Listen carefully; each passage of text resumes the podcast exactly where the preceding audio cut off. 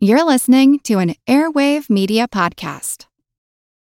When you need mealtime inspiration, it's worth shopping Kroger, where you'll find over 30,000 mouthwatering choices that excite your inner foodie. And no matter what tasty choice you make, you'll enjoy our everyday low prices, plus extra ways to save, like digital coupons worth over $600 each week. You can also save up to $1 off per gallon at the pump with fuel points. More savings and more inspiring flavors make shopping Kroger worth it every time. Kroger, fresh for everyone. Fuel restrictions apply.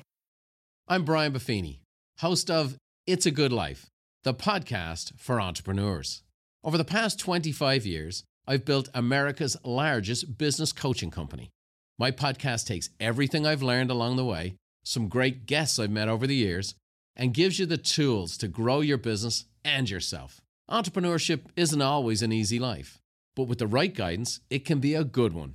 So tune in to It's a Good Life, the podcast for entrepreneurs.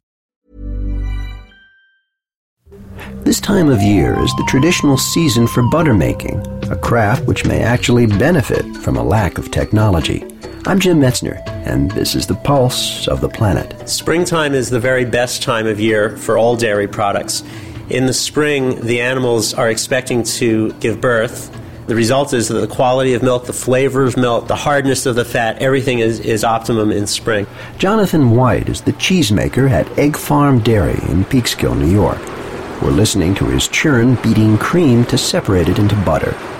And as you might expect, the type of cream you put into the churn determines the kind of butter that you get out. In almost every century, the way butter was made on the farm was the same. The milk was allowed to sit at room temperature, which was generally cool, which means by the time the cream made it to the churn, the cream had soured. The result is that most of the cream that was churned for butter was cultured cream, cultured by the healthful, naturally occurring bacteria that are present in all milk. But most of the cream that you can buy in supermarkets today isn't made from cultured cream. It's churned from the more modern sweet cream. Sweet cream is cream that once it's been collected from the milk, it's then kept cold to prevent the cream from souring. Which means, of course, that it's a late 20th century phenomenon because before refrigeration, there was basically no such thing as sweet cream. It's what 99.999% of the butter today is made from. But according to Mr. White, sweet cream doesn't necessarily mean sweet butter.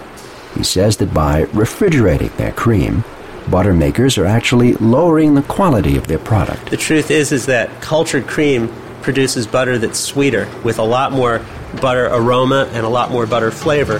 The souring of the cream actually intensifies the sweetness of the butter. I'm Jim Metzner, and this is the pulse of the planet.